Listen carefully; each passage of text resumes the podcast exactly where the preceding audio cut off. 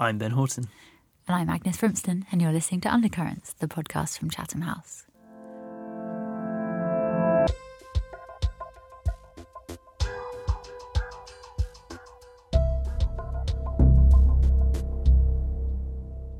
Hello, and welcome back to another episode of Undercurrents. I'm joined, as ever, by my colleague, Agnes Frimston. How are you doing, Agnes? Hello, Ben. I am alive. How are you? Alive. Yeah. I'm well. I'm well. You're well. How are you? Okay. Very good. Yeah, I'm I'm good. I'm very glad that we're that we're back. It's been a bit of a while since since the last Undercurrents. Thank you for, for sticking with us. And I think we've got two really cracking interviews lined up for this week. So who did you speak to this week, Ben? This week I spoke to Marwa Daoudi, who is a professor at Georgetown University, about this idea of water weaponization. So the use of water, the sort of manipulation of access to water by different groups in the Syrian civil war in this context. So, so yeah, so we spoke about the Assad regime and the Syrian rebels and ISIS, of course, and how they all attempted to control who could access water supplies during the conflict and what effect that had on the civilian population. Interesting. I know absolutely nothing about that, so I'm looking forward to hearing That was very much my it. thoughts too. yeah, yeah. Wow, that's really interesting. Okay, and um, was it cheery? Was it depressing? Was it? Yeah, I'm not sure I would describe it as cheery, but it was very, very interesting. And it's it's also, you know, in in this context of um, climate change and global warming and, and increasingly scarce resources like water, it's something that it feels like we're likely to to see yeah. more often. So talking about the implications of it was really, really interesting. Absolutely. Right. But who did you speak to? Well, I was lucky enough to speak to an old friend of the pod, Alistair Campbell. Obviously, listeners will remember from having spoken to us before on the podcast, um, but also having been head of communications at Number ten under the Blair Labour government. We had a chat about his new book, which is now number one bestseller on Amazon. What? Uh, I know. And it's called Living Better, How I Learned to Survive Depression. This was just in time for World Mental Health Awareness Day, which was the Saturday that's just gone. And yeah, it was a really interesting discussion. I mean, the book is split in between because he, he has been very vocal about his struggles with depression and trying to change the way that mental health has been addressed in the U K, but globally, I think, for a while. So the book is split between half of it is, is his experiences, covering his experiences. And then the other half is him going out and trying out lots and lots of different ways that other people have dealt with um, depression, from class A drugs to electroshock therapy to different forms of talking therapy and all of that sort of stuff. And it's it's a lot cheerier than you would think, I would say. But we had a good discussion about the way that governments are dealing with mental health issues, the way that employers deal with mental health issues, because often employers don't deal with it very well, uh, the way that COVID has impacted mental health and concerns around front, frontline workers and just the general population. So yeah, we had a long, long, cheery discussion. It was very kind of Alistair to give me his time. Lovely. Let's have a listen.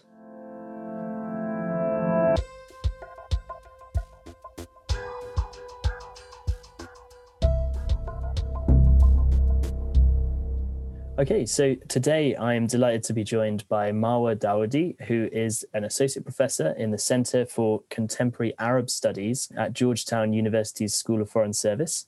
And she's the author also of a new article in International Affairs, which appears in our September issue, titled Water Weaponization in the Syrian Conflict: Strategies of Domination and Cooperation. And the article is free to access until until the end of twenty twenty. So get online and download it now. Marwa, thank you so much for joining us today. Thank you very much for inviting me. So just to begin with a kind of definition, I suppose, water weaponization, could you tell us a bit about what you mean by that phrase? What What is water weaponization? Well, absolutely. Uh, this is the title of my article and actually the topic, the main topic of it. It's the use of water or the use of the resource as a strategy that is conceived as a weapon by state and non-state actors, uh, because these strategies involve the use of violence for strategic gain. So there's a strategic dimension, there is the utilization of the resource, the capture, its utilization, and there's the end purpose of gaining advantage over another actor, state or non-state actor. Is this quite a well-explored phenomenon? Is it something that, that a lot of work has been done on in the past? Water has been studied for two decades, three decades, as a strategic resource. Clearly, this is not new. And there's been a lot of literature on that. And I'm talking about academic, but also policy literature on water as a driver of conflict or a driver of cooperation. Is it bringing states closer or further? Is it uh, triggering conflicts, et cetera? And in recent years, there's been also a whole sort of an emerging literature, which is looking at the weaponization side of it, which is, as I said, the strategic use of the resource, and not only water. We're talking about also strategic resources in general, which are being weaponized by states and non-state actors involved in conflicts. And we're talking about violent conflicts, of course. But this weaponization side of things is still an emerging side of it, right? And we're talking about, and that's part of the overarching debate about, is it a source of conflict or not? And there's been like counter narratives saying, actually, there's been very few conflicts historically uh, over water. It has been more a source of cooperation. And then others writing, you know, this is the ongoing academic and policy discussions about that. What is interesting here is the weaponization has been analyzed more in depth in recent years in relation to civil wars, mm-hmm. interstate conflicts, but also intrastate conflicts. And there, there, this is the, the aspect which was of interest to me when I looked at the Syrian conflict in itself. Let's come to your article specifically then. And could you tell us a bit about the kind of context for the article? Obviously, yeah, you're basing this in the Syrian conflict. Could you maybe remind us, for the listener who is vaguely vaguely aware but maybe not completely up to date with the details, what kind of time span are we talking about? And did you look at a particular aspect of the conflict or a particular area within Syria? Or give us the kind of background. Uh, absolutely. So I, I look at the conflict since its start, two thousand eleven, until two thousand nineteen twenty. I actually look back to until March this year, to two thousand twenty. And we're talking about the eruption of, of a conflict which started off as a peaceful revolution, where people were mobilized in the streets asking for increased social justice, and the ensuing brutal repression by the regime has opened up the Pandora box of, of a very brutal conflict with international and regional intervention as well of uh, non-Syrian actors, uh, which made it more of a, of a full-fledged conflict, military conflict, with also a dimension of civil war in that sense for, for control of the central government and for regime change in the end. My specific angle is about what role did water play in these state and non-state interactions. And, you know, the feature of the Syrian conflict is also the emergence of very powerful non-state actors, mm-hmm. which have taken on an international resonance, as we've seen with ISIS, for example, or the P Y D, the Kurdish group. And in that sense, how relevant and how strategic was water and access to water or capture of water resources in these actors' interactions? And this is where I saw the weaponization angle. Mm. And uh, interestingly, you asked me before, Ben, about what was the, you know, previous discussion about weaponization and possibly what do I bring to the discussion on the Syrian conflict. What I thought was interesting is that traditionally there's been authors who looked at uh, the use of water as a military target and a goal, mm. within conflict, violent conflict, and also a tool. They looked at it as a tool as well. You know, how, how do they use, for example, large dams or water infrastructures to further their strategic gains? Uh, what I thought was interesting was that there was also an aspect of domination and legitimacy, which took place before the eruption of the conflict, which was pursued during the conflict, and also an aspect of cooperation, which I uh, conceptualized as also part of the weaponization because it came at the expense of third actors, such as the civilian populations. Just to take the first aspect of that there, then the domination angle of this, could you tell us a bit more about how that played out in the Syrian context? In what way was water a resource that could be used to dominate, and, and who was being dominated, I guess? Absolutely, absolutely. So what, what I thought was very interesting, because I, I studied also Syrian history, and uh, for I just published a book also now about climate change and the origins mm. of the Syrian conflict, where I saw actually, it was very interesting to see how the construction of dams starting in the sixties, seventies, eighties in Syria uh, was done by the Syrian government on the basis of ideological objectives mm. and were done also with the, with the objective to pursue sort of an identity project, power consolidation, and strategies of legitimation. And there was specifically, with the construction of the Tabqa Dam and the ensuing flooding of the lands around and the displacement of population, the objective of Arabization of the northeastern part of the Syria, which is traditionally considered the breadbasket of, of Syria. Mm. That started in the sixties, that's nineteen sixty-five, with the Arab Belt Encirclement Plan, uh, which um, actually displaced Kurdish populations, which had migrated to Syria since the nineteen thirties under the French mandate, and later on in the early sixties. And with this Arabization, in parallel, there was a strategy of intensive irrigation, dam construction. It was clearly an identity project. We're talking about the Ba'athist regime, mm. uh, Arab nationalism, the imposition of this Arab culture and identity on these populations. Interestingly, when ISIS emerged after, shortly after the start of the Syrian conflict, it had state-building ambitions. Mm. And part of these state-building ambitions was to capture large dams. And it's not a coincidence. The Tabqa Dam became a major goal for ISIS. It captured the Tabqa Dam, and it deployed the same type of strategies, you know, enforcing taxes, deciding about the delivery of water, et cetera, in the exact same region where the previous irrigation and dam construction plans had been deployed. So I think this domination legitimacy, what is interesting to me in my research, it was a state-led, but also a non-state-led effort to exercise legitimacy towards the population, mm. because ISIS also wanted to be the so-called state delivering electricity, delivering water, providing state-like attributes, despite being a non-state actor.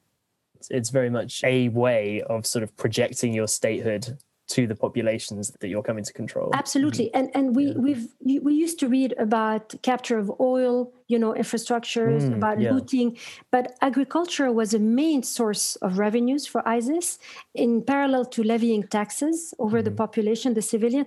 But the fact that they imposed the crops, the choice of crops, which the Syrian regime and government used to do, was a way to show that they were trying to also exercise the same strategies of domination vis-a-vis the civilian populations that they wanted to appeal to as well as a legitimate sort of state-like actor, although we all know that they were not state actors.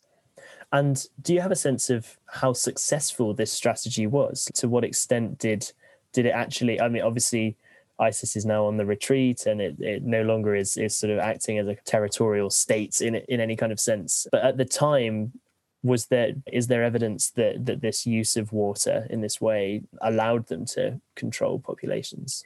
Effective in the sense that people were happy about this control, I'm not sure about that, mm, but it was mm. effective in the sense that they managed to capture the Tabqa Dam from two thousand thirteen until two thousand seventeen.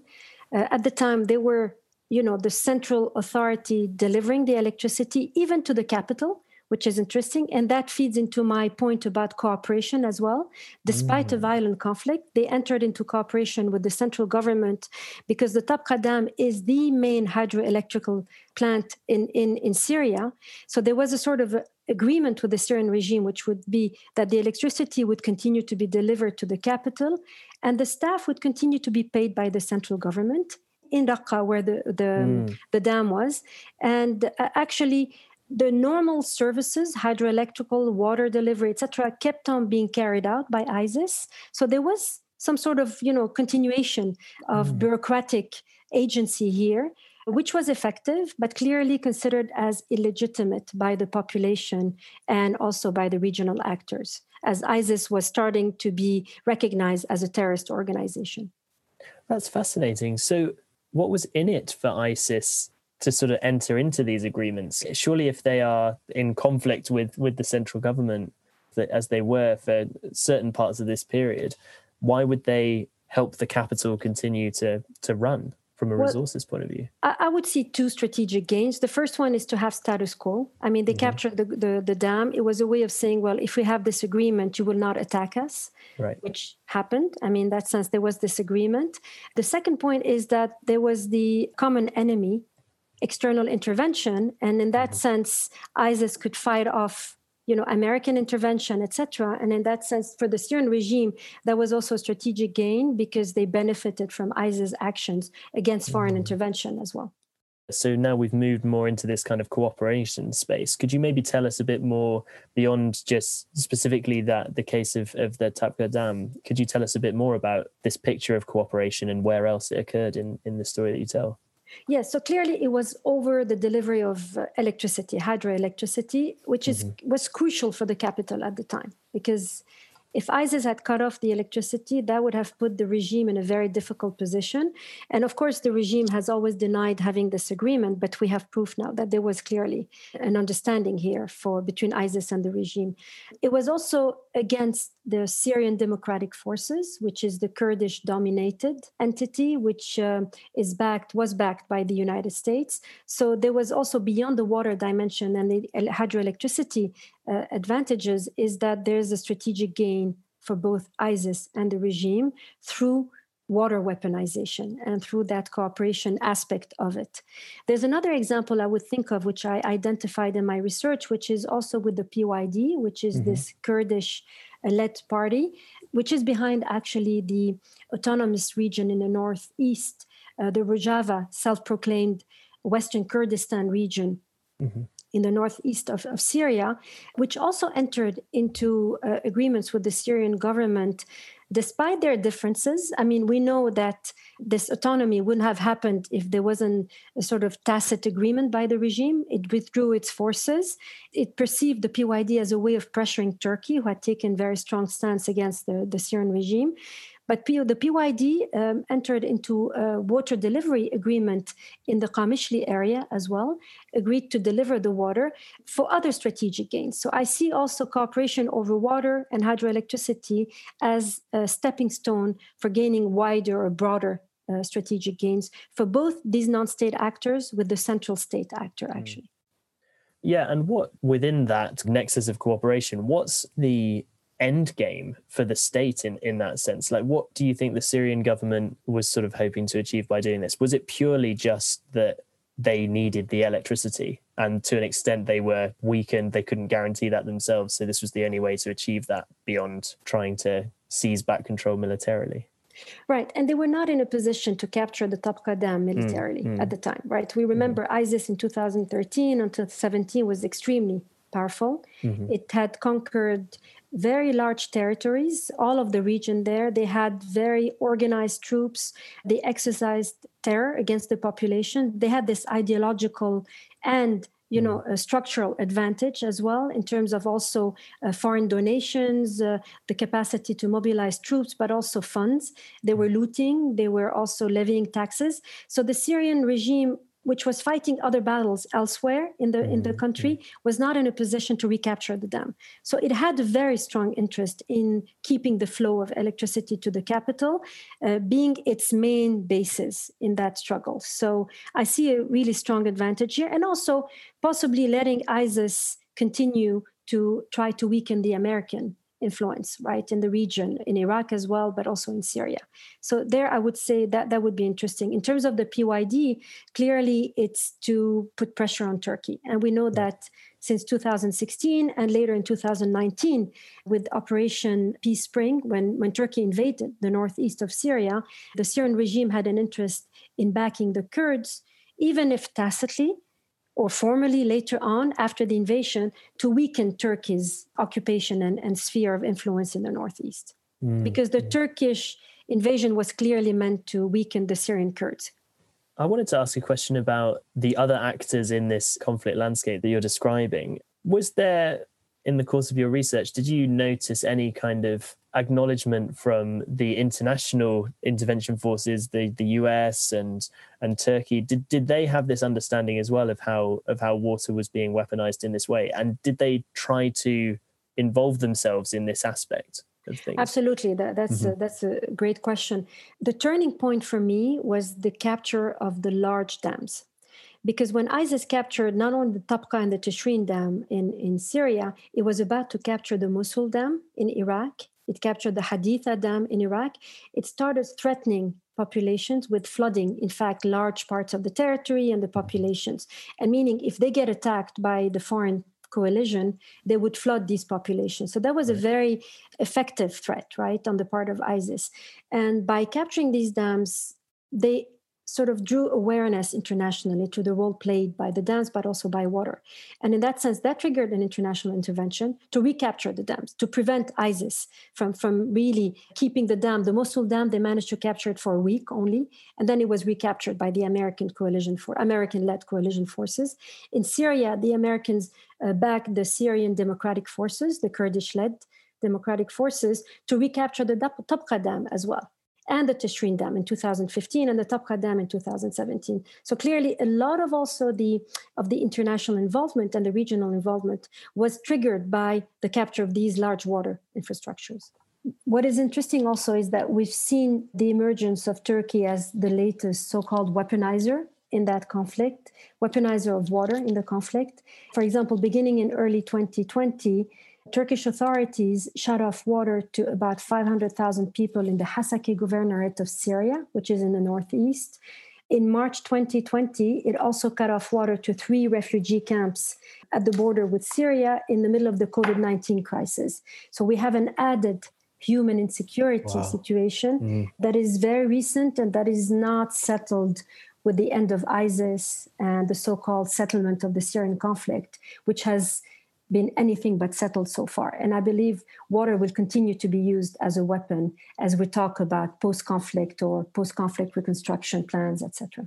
Is that because of their own trouble with the Kurds? Is that what's yeah. motivating them Tur- to do Turkey, that? Mm-hmm. Turkey is very motivated by taming the Syrian Kurds. They could not accept the idea of a Kurdish autonomy in northeast Syria. And that's why people believe the regime let that autonomy happen, right. although it's against their sovereignty, right? The sovereignty of a Syrian entity, Arab entity.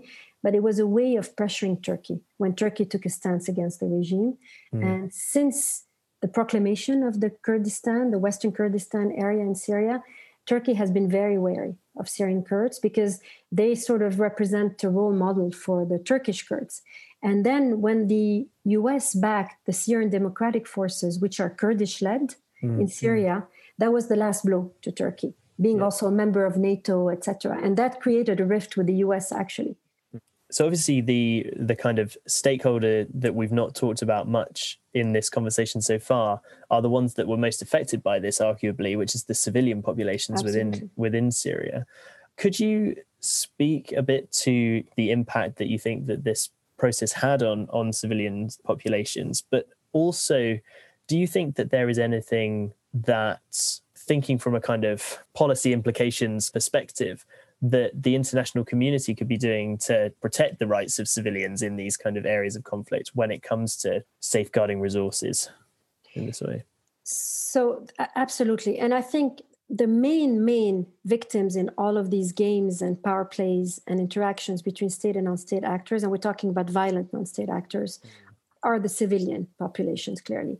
And what we didn't mention as well is that during the, the Syrian conflict as well, for example, the Syrian government, when, when some populations, not necessarily armed, rebelled against the central regime after the, the Syrian, you know, uprisings in two thousand eleven, one effective way for the regime to tame these populations was to cut the delivery of water. This strategy was also applied during the siege of Homs in Aleppo as well, or targeting water plants, et cetera. So the civilians have been the, the first and foremost victims of all of these games, uh, also by ISIS, by the P Y D as well, by all of the non-state actors.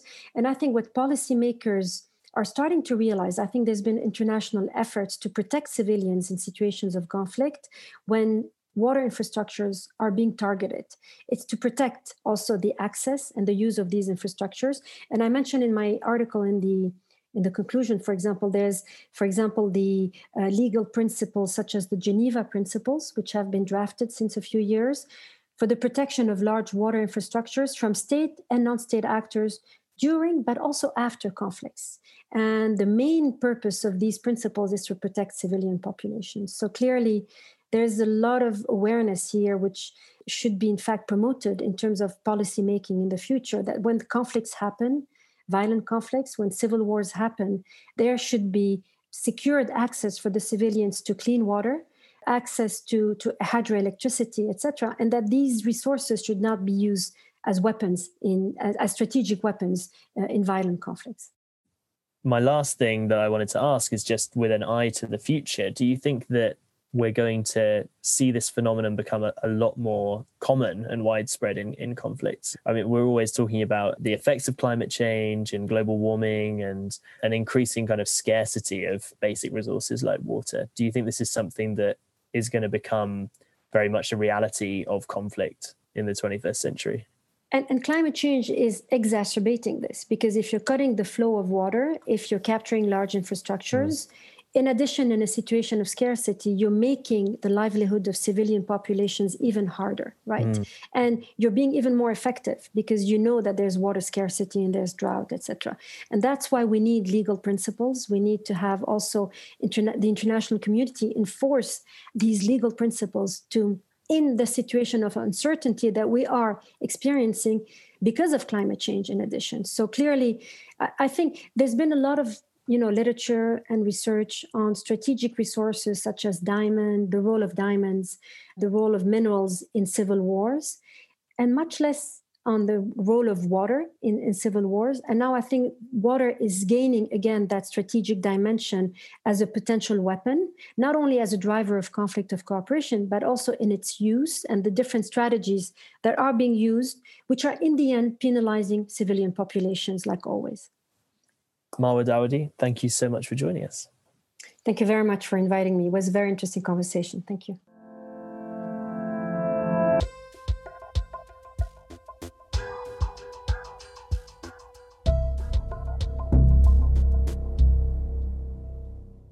So I'm here with Alistair Campbell, who needs no introduction, obviously, to talk about his new book, Living Better, How I Learned to Survive Depression. Alistair, thank you so much for coming to join us.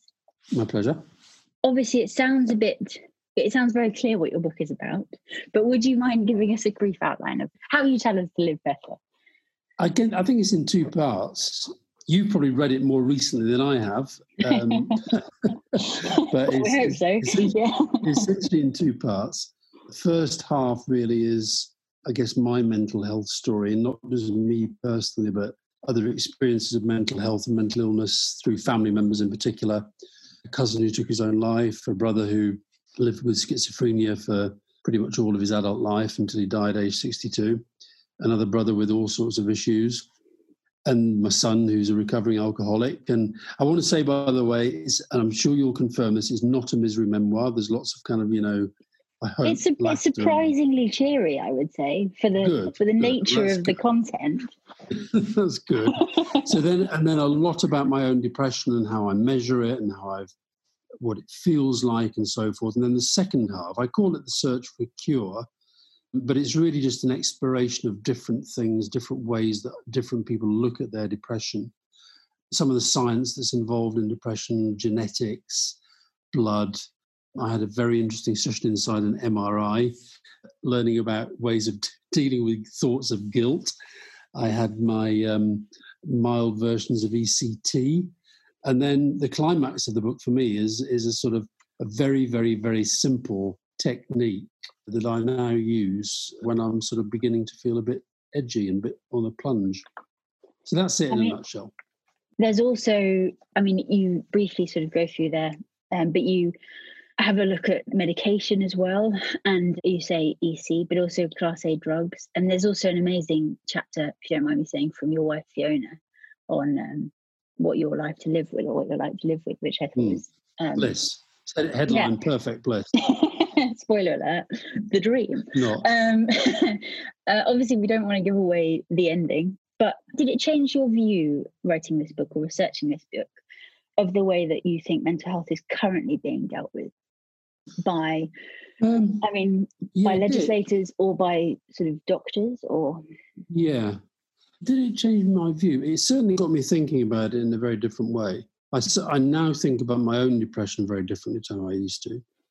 I think Fiona does as well. She's my partner, by the way, not my wife. She hates being wife. Oh, sorry. I'm so sorry. It's, no, I...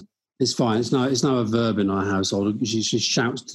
She sees a newspaper and says, "Good luck, I've been wifed again."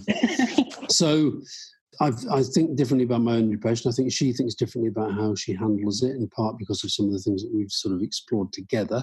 Mm-hmm. Um, I write a lot in the book, as you know, about my relationship with my psychiatrist that I've been seeing since two thousand five. That's definitely changed the way I've been thinking. I think what it's confirmed to me is a, a genuine worry that I have that the need for mental health services and understanding is greater than ever, and with COVID is going to become even greater. Mm-hmm. And I worry that the services actually, and some of the attitudes in some places, are going backwards. But yeah, there's uh, look, listen, it's always interesting if you think you know about something to go out and test whether you know as much as you thought you did. I learned a lot uh, researching the book for sure. What was the thing that changed the most, do you think, in your mind? It was it was actually this, for me, transformative way of looking at the way I think about my own mental health. And it's this, I actually went, the woman I, I'm talking about, I went to see her in Canada to discuss genetics because she's a genetic counsellor. She runs the world's only genetic psychiatric clinic. And her basic take was that, no, it's not genetic. Well, that was quite a long way to go to Canada, fly all the way to Canada to find that. But then we had a discussion about, and she won't mind me saying, because she she said she said publicly since, that she also gets depression. And she just had this different way of thinking about it, which essentially, I describe it in detail in the book, but in a nutshell, it's basically you think of your life like a jam jar. The bottom of the jam jar is a sediment, which is your genes. The rest of the jam jar is your life, sort of filling up with good stuff and bad stuff, and some of it stays in and some of it goes out. And most of the time we manage to keep it kind of, you know, on an even keel, but then sometimes we can't manage and it explodes. And she says that's illness. And what we need to do is, is instead of thinking we can undo the contents of the jam jar, we grow the jam jar by adding layers to it, to the things that we know are good for our mental health. And I described, you know, the last chapter of that section is really that of me describing all the different layers that I had about relationships, about football, about sleep, about diet, about music, about things that I like to do, about my dog, which is, I don't know if you can hear the dog grumbling away in the background. She's a bit of an Instagram oh, celebrity, to be honest. Yeah. We're, we're thinking about whether she needs her own account. Um, it's a slippery so, slope, but I would be very much pro it. But then what was interesting was that when I, you know, I was right off the page when I was doing my own jam jar before I'd even got to medication and psychiatry. Mm. Whereas if you'd have seen me the day before and you just said, oh, how do you look after your mental health? I'd have said medication and psychiatry. Yeah. You have a look at class A drugs as well, because there's been lots of different thoughts about how that affects people's mental health. I mean, you've famously in the past been very, very anti-drugs. Mm. Well, obviously you're anti-drugs, but I mean, did it change your, your view of illegal drugs or, it, or the way that well, we it? regulate them?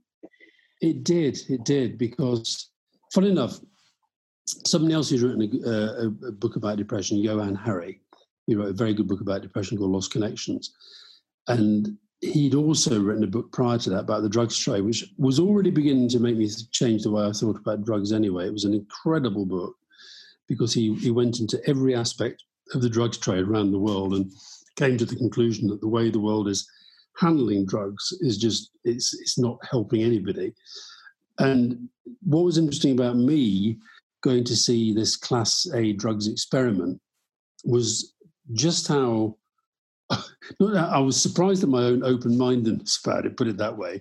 And I, I, I couldn't take I couldn't take the drug myself because the trial period had already expired. So what I, I did was I sat down with somebody who'd been through it and we watched together the film of him under the effect of the drugs with the woman who who was running the experiment, a wonderful woman from Imperial called Ros Watts.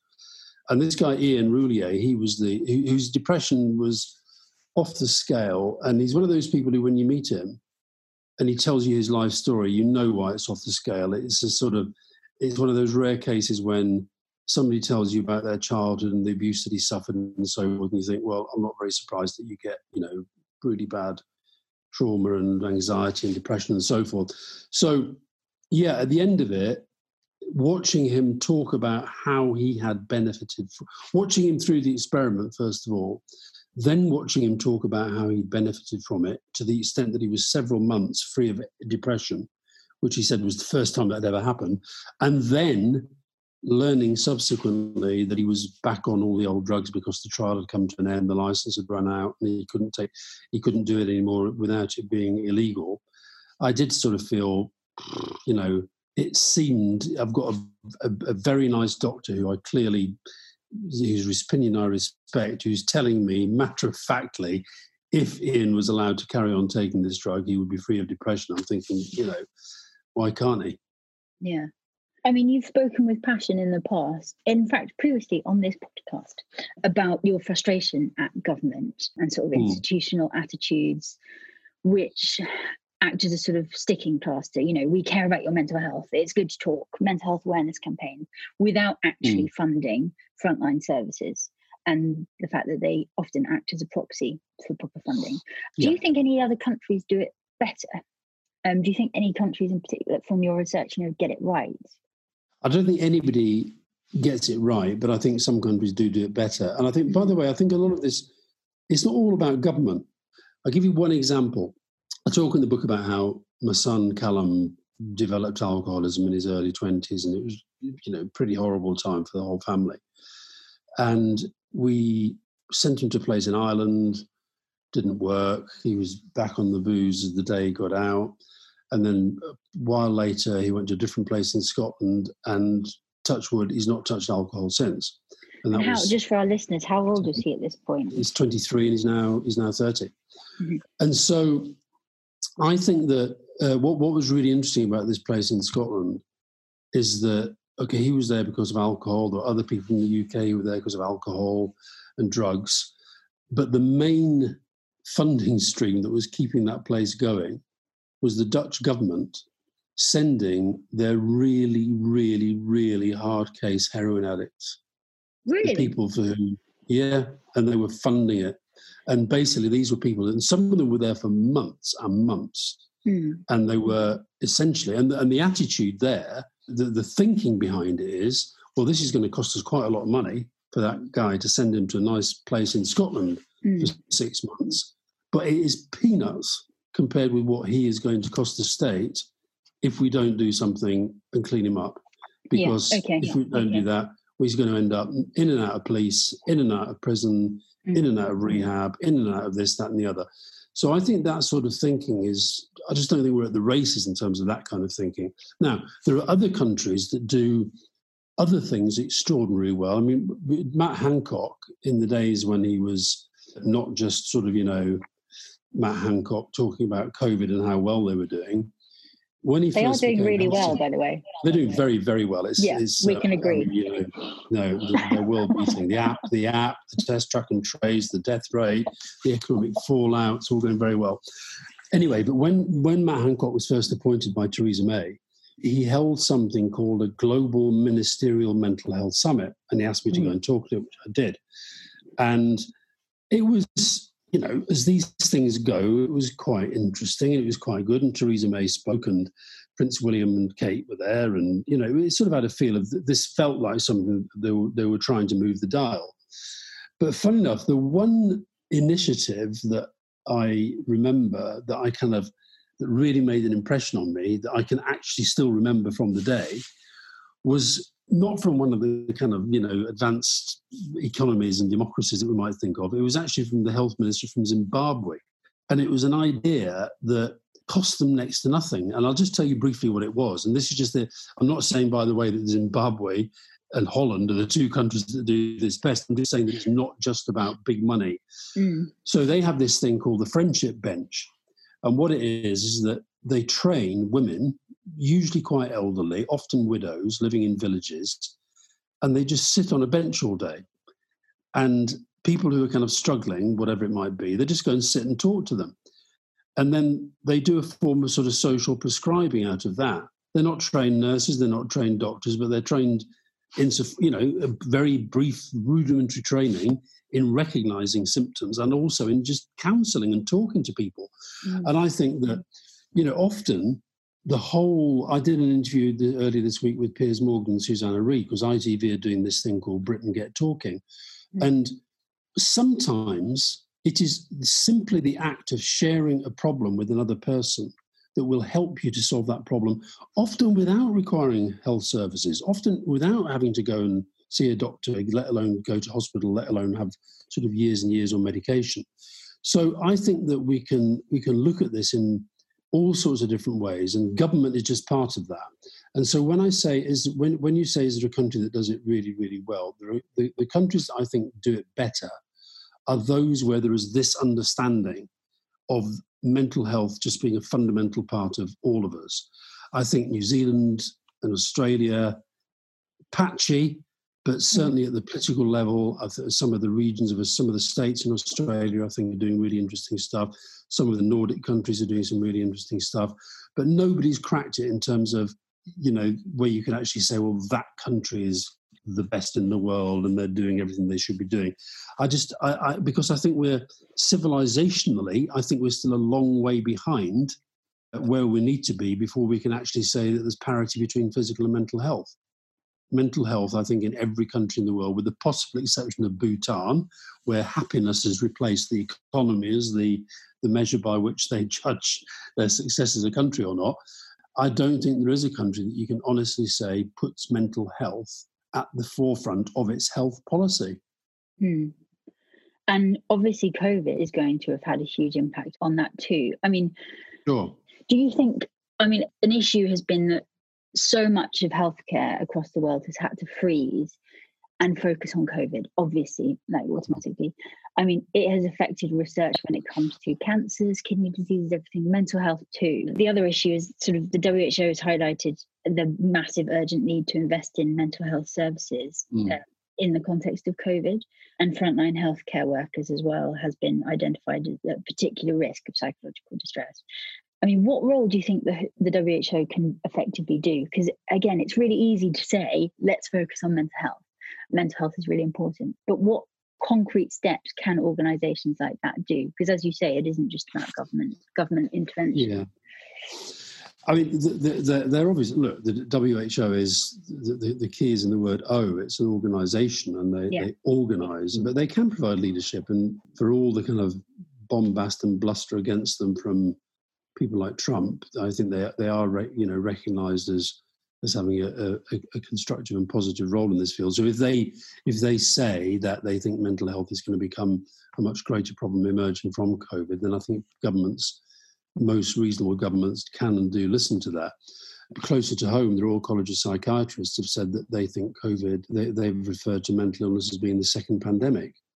And you mentioned one of the areas, that's the frontline workers. But if you think about children who were, you know, working hard for exams that they couldn't take, students now who've gone to university and find actually that they, you know, they might as well be in prison, some of them, and they're certainly not going to get the university experience that they were led to believe they would when they were growing up and going through school.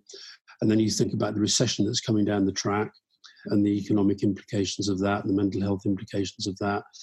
I've just been working today on a piece for Tortoise, and I've recalled a conversation I had with Alan Milburn, former Labour health minister, when you know when he was an M P in the northeast, and during the financial crisis, I remember him saying that virtually every time he got a train north or south, there was a delay because there was a body on the line. Well, I'm not saying every single suicide is related to the economy, but often they are. And so when you know that is coming down the track, governments have a responsibility to, I think, to plan for that. And I found something very alarming the other day when it was emerged with lots of freedom of information requests that Matt Hancock, the health secretary in the U K, had not had a single meeting with a mental health organisation in the first three months of lockdown. Well, these are organisations that don't just sort of, you know, rattle their tins and campaign and get people to run marathons. These are people who run services that help the government. And so I think, you know, we've got to change the whole lens through which we look at mental illness. Government is a massive part of that, but it's not the only part. I think businesses, employers are incredibly important, and businesses as employers understanding that these are particularly difficult times for people who may be struggling, and they have a responsibility towards those people. And then also I think that the other thing, I'm glad you thought it was a sort of cheery book in some ways. I think the other thing that I've tried to do in that is to is to say that there is an awful lot that we can do for ourselves and for each other.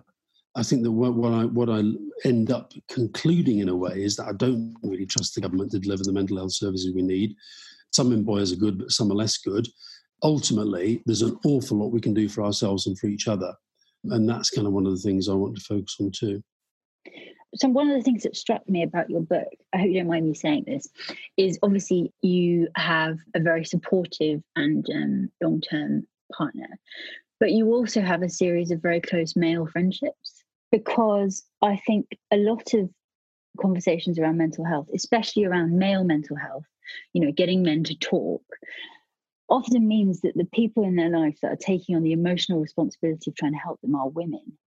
And I think the, and women tend to do that for other women too, but I think the sort of personal response to mental health can weigh quite heavily on, on the female gender, or sex rather. Um, I mean, how can blokes take a bit more responsibility for their male friends too, if that makes sense? You know, not just let yeah. it, it be the woman's job in a friendship or in a relationship. Yeah. I think it's back to this point that I made earlier about, you know, how, how we've developed as a civilization. I mean, these, these are ingrained attitudes and societal roles that have developed over millennia, and therefore they're not necessarily going to change quickly, but there's no doubt that they are changing. And I know people where the man in a in a heterosexual couple, where the man is very much looking after a woman who's really struggling. But I think you're right, in general, I think a lot of this does fall on on, on mothers and sisters and, mm. and, and and female friends. And I think that the answer to your question, what can what can blokes do, is actually to understand that we all benefit if we feel we can be as open about our mental health as we are about our physical health. And we feel there's no shame or stigma attached to that. Now, we're a long way away from that. But one of the reasons I talk about this, one of the reasons I've written the book about it, one of the reasons I make films about it, is I, you know, I've got enough self-awareness to know that I have an image of somebody who's quite robust and quite tough and kind of seen as somebody who, you know, kicks ass to get, thing, get things done and so forth. And I think having that as an image, if you like, but being able to say, I've done that, as well as struggling psychologically and sometimes psychi- psychiatrically at times to keep my head in a even vaguely sane place, and having very low depressions and sometimes quite dangerously high manic spells. I hope that helps people to think, well, if he can talk about it, I don't really see why I shouldn't. Now, I think that in a way it's easy for me to say that. I've got a lot of opportunities. I don't have massive financial concerns. I've got a nice family, as you say. I've got a lot going for me. It's a lot harder if you're kind of worried about your next promotion, or you're worried about your next job interview, and if they're going to ask you whether you've, you know, you're in good health or whatever it might be. But I just think we've got to we've got to get to a point where we all kind of jump in this together, and we just think, you know what? For centuries, we've been held back by this idea that somehow there's something so wrong about mental illness that you can't talk about it. That's, and I know people, by the way, who are who will tell you that the, what they feel is the stigma that attaches to them because they have a mental health condition, they find it worse than actually the condition itself. Last question for you, Alistair. Thank you so much for your time. Yeah. I mean, as you were saying just then, you know, you have a reputation for having been a presence and getting things done. And now you talk about mental health really openly, which is amazing. I mean, do you think we've we've seen the way Trump has reacted to having had COVID, um, or in fact, Boris Johnson?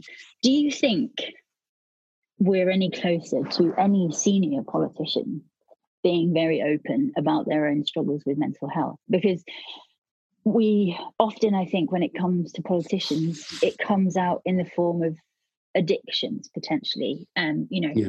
alcoholism or sex addiction or um, drug addiction. I think politicians feel like they could be open about those things, or more open about those things than they could have been in the past. But I cannot, I think you are the most senior political figure in the U K who talks about mental health. I can't name anybody else. I mean, mm. how far off do you think we are? And why do you think it feels like such a struggle? Well, it's interesting you mentioned the, the addiction issue. So I, I write in the book about my friendship with Charles Kennedy, who every everybody in Westminster knew that he was, you know, struggling with alcohol, but he didn't want to say anything publicly because he was worried about what the press would do, what his constituents would think. You know, I understand these are really big kind of personal decisions, but you're you're right about the kind of paucity in a way. I remember a few years ago there was a debate in Parliament about mental health, and there was this kind of, you know, wow, isn't that amazing? Because four M Ps talked about having had, you know, some form of depression. Well, you know, there's way more than that have got it. Funnily enough, there is a prime minister, former prime minister of Norway, who actually had really, really bad depression. It's called Bondevik, and he had, he had really bad depression. And he actually went to the cabinet and said, "Look, I'm really struggling.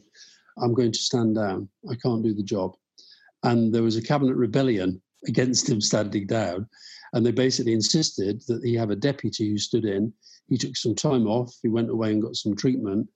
While he was off, his poll ratings were the highest of any leader in Europe. Uh, and, and so, and then interestingly, during, during lockdown, because I, I don't know if you know this, but the book was meant to come out in May and it was delayed because of the the lockdown. And so to keep myself busy, one of the things I did was I did some interviews with people about how they were coping in lockdown. And Nicola Sturgeon was one of them. And she said actually she'd been, she'd been struggling, dealing with the death, the, the concept, the issue of death all the time. David Lammy, I talked to, he said that actually he'd had several bouts of depression in his in the past, including having to take medication. And Sadiq Khan as well. Sadiq Khan talked about how he actually had, you know, been been been struggling a bit. And so actually, sorry, I, th- I take it back, because Ruth Davidson, when she resigned, alluded to the fact that she, it was taking a toll on her mental health. Yeah, yeah. You haven't had a Trump. Certainly, I'm not aware of a. a modern British Prime Minister, but don't forget, you know, Winston Churchill, the inventor of the yeah. phrase black dog. Yeah. Um, I what I don't do, I talk to lots of politicians about this, and I was talking to one earlier who was actually phoned me up and said he was really struggling. And I, what I never say to people is, look, I think you should really be open about this. I think it'd be mm. the right thing to do. But what I do say is I have never, ever, ever regretted being open, and I feel it, I feel therapeutically better for being open, and, and because I think it, it, it just deals with that idea that you shouldn't talk about it. And I think I've got no doubt at all, if again I'm in a different position, I'm not an M P, I'm not standing for election, and I can imagine why an M P might think, oh, my opponents would use it against me. But I think if they did, provided you were doing your job, I think that would work against them, not against you. So I, I think it's so. yeah But I, I, I think the there are people, you know, another I, a guy I quote in the book, um, Jeff Gallup, Prime Minister of Western Australia. He resigned because yeah. he just found he couldn't he couldn't do the job. But and since he's gonna he's gone on to do other stuff, and he's been amazingly successful at that. So I think we will get there, but I it's taken a hell of a lot longer than it ought to.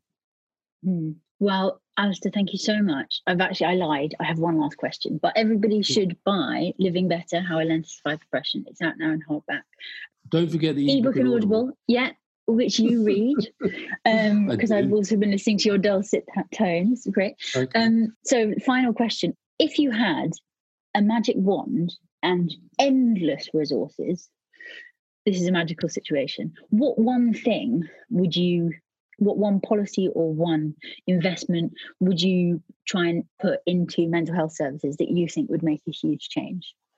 Uh, well, I'm only allowed one thing. Yeah, but you have endless resources for that one thing. Okay. I would put mental health support workers in every classroom in the school, in every school mm-hmm. and every college. Okay. And if I'm allowed to extend that, then I would also have more mental health support in prisons, mm-hmm. uh, because I think an awful lot of the people who are in prison are actually there because they're mentally ill. Yeah. So I think that's the one or thing I would do. I think issues, I think. Yeah. Absolutely. Yeah. Sorry. So I think that's I think that's what I would do. I would I would I would say let's have, you know, a bit like we had cl- you know classroom assistants, one of the many brilliant things that the new Labour government did. Um, I think that a similar model. People focus on mental health would be a real breakthrough moment. Well, that's a cheery note to end on. Thank you so much, Alistair. That's great. My pleasure. Um, enjoyed it. Lovely to speak to you, and speak to you soon.